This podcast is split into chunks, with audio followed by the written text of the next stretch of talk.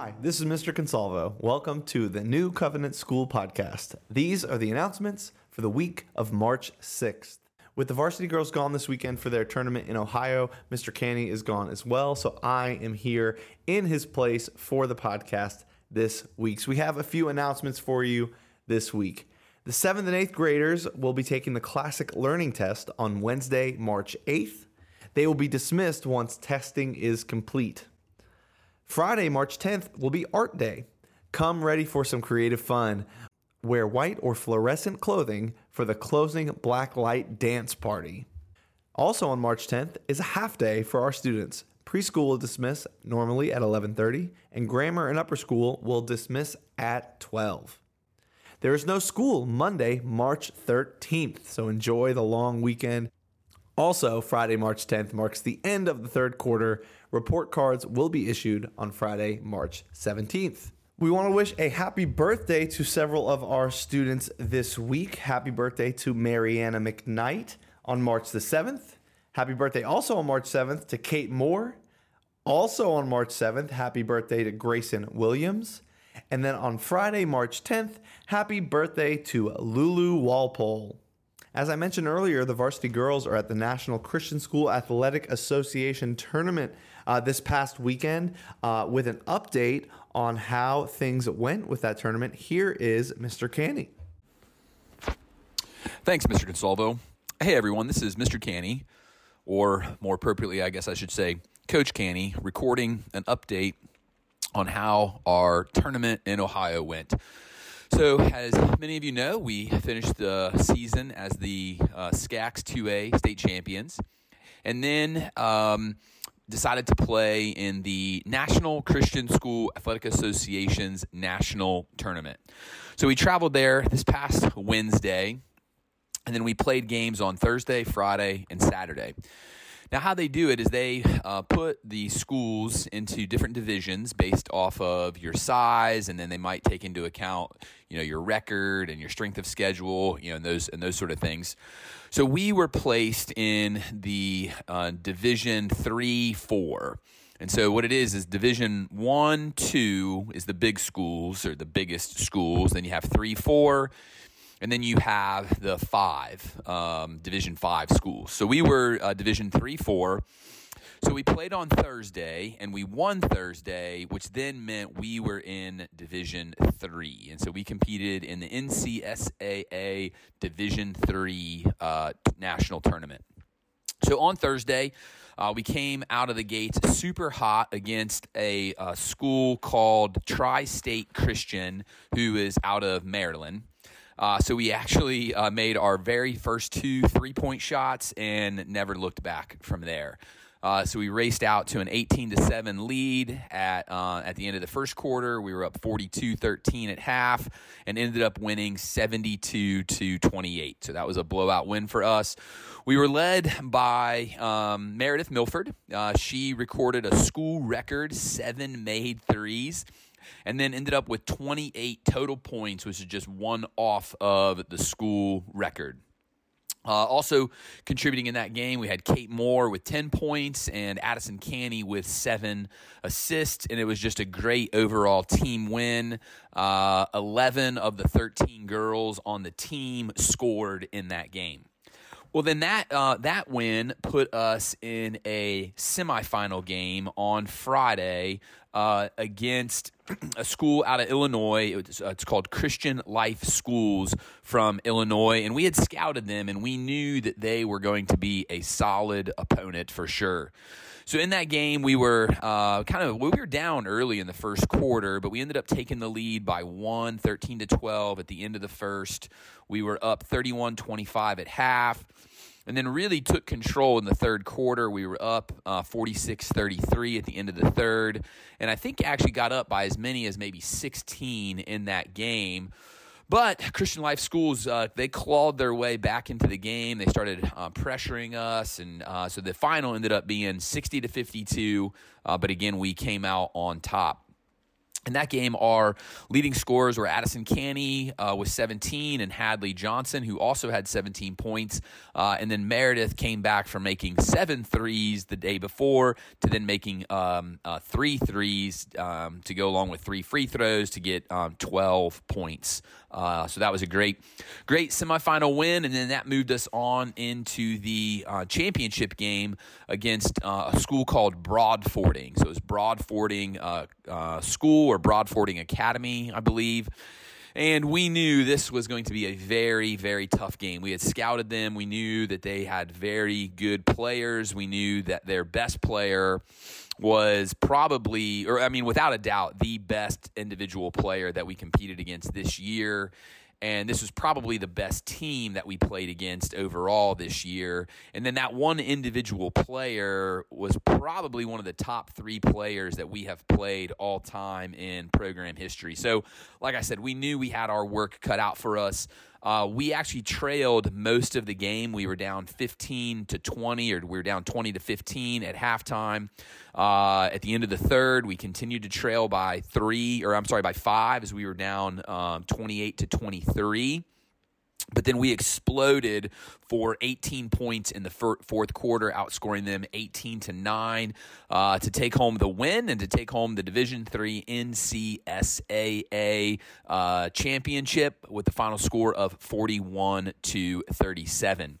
Now, in that game, uh, Meredith led us in scoring with 12 points as she made four three pointers.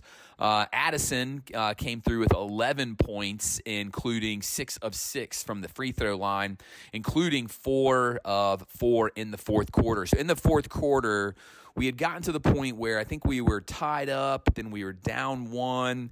Uh, Addison stepped to the line and made two free throws to put us up one. I think it was the very next possession. Meredith came down and sunk a three that basically broke the hearts of the other team, put us up by four. They had they they then had to foul to um, to try to get the ball back. They fouled Addison. Uh, she stepped to the line, buried two more free throws to put us up by six. Uh, they sort of made a bucket with maybe six, a meaningless bucket with like six seconds left uh, to then for the final score for us to win by four. Also vital in that game was the defense of St. Clair Roland. Uh, St. Clair really stepped it up and took it personal to stop their best player. Uh, we held their best player to 17 points, um, or maybe contained her to 17 points, because this is not a player that you can stop, but you just have to try to contain. And um, um, uh, even though she's probably a foot shorter than this girl, uh, and at least two years younger, uh, she just really stepped it up the defense and was uh, was really intense. And what happened overall was we just wore them out uh, with our style of play, our tempo, our press, our pressure. Uh, we just wore them out and broke them in the fourth quarter. Like I said, outscoring them by nine uh, to bring home the championship and to secure the first ever uh, undefeated season in Lady Cavalier uh, history. We ended the season 24 and 0. We won the uh, Cavalier Jamboree to start the season. We were conference champs, we were region champs, we were state champs, and then we're NCSA uh, NCSAA Division Three champs at this tournament. Uh, there was teams from 18 different states there. We were the only team from South Carolina. You had a lot of teams from Florida like I said, Illinois, Indiana, just just from all over uh, the country.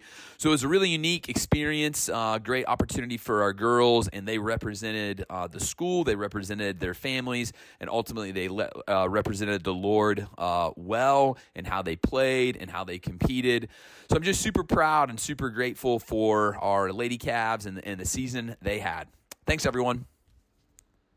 Be sure to check out our senior story podcast that comes out every Tuesday morning. These have been really fun with our senior class uh, sharing um, their insight about what their experience here at New Covenant has been. This week, we will hear from Dominic Obright. Every week, Mr. Kenny does a book recommendation of the week, but if anyone knows me, they know that I, um, my bookshelf, instead of having books, which we have books on our bookshelf at home too, but I have over probably about 100, 120 board games at home. So I'm a big collector of board games, an enjoyer of games. Uh, anyone that has been around the school at all this year has probably been led in a game by me at one point or another. So I thought it would be fun if I came here and recommended a game um, for you and your families.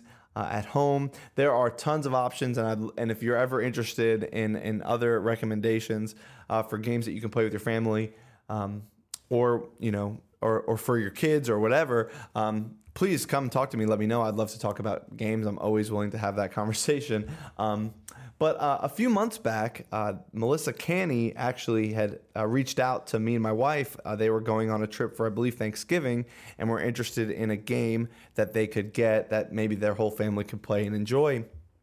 And so uh, we recommended this particular game that I'm going to recommend here as well. I figured, and they, they seem to really like it, so I'll recommend it here. And maybe you've heard of it, maybe you've seen it on the shelves at Target. Um, Target always has a really great selection of games I have found, um, and one of them is called Just One. And Just One is a really cool game because it is not a competitive game, whereas instead it is what is considered a cooperative game where you are working together as a team to accomplish a certain goal, to score a certain score in this particular game.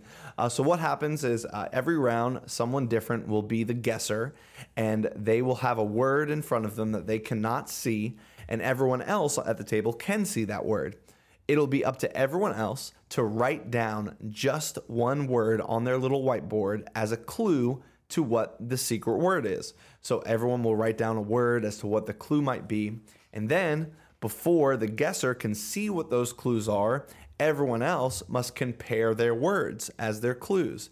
And if any words are matching, so if any two people or more uh, gave the same clue, you have to erase those those words. So the key to this game is to give clues that will help the guesser uh, get the word without giving a clue that might match with someone else. So it's this fun little mental um, uh, strategy that you have to figure out and what the best clues are to get the guesser to guess the word. If they guess the word right, um, then they only get one guess because the game is called Just One. So you only get uh, to give one word as a clue for each person. You only get one guess um, as the guesser. If they get it right, you score a point. If you don't, you move on to the next person. And there's a little chart on the back of the rule book that shows you kind of what the scores are, like how well you did at the end of the game. I found this to be this game works with all ages. This wor- game works with any people that enjoy um, that enjoy games a lot. It works well with people that maybe haven't played as many games.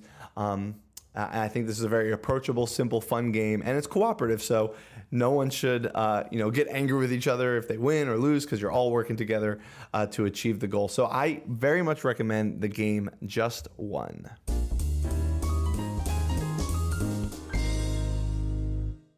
Now it is time for our grammar school joke of the week. Hi, my name is Aiden Hayes, and I'm in Miss Miller's class. How do you get a strong verb? Take it to the gym.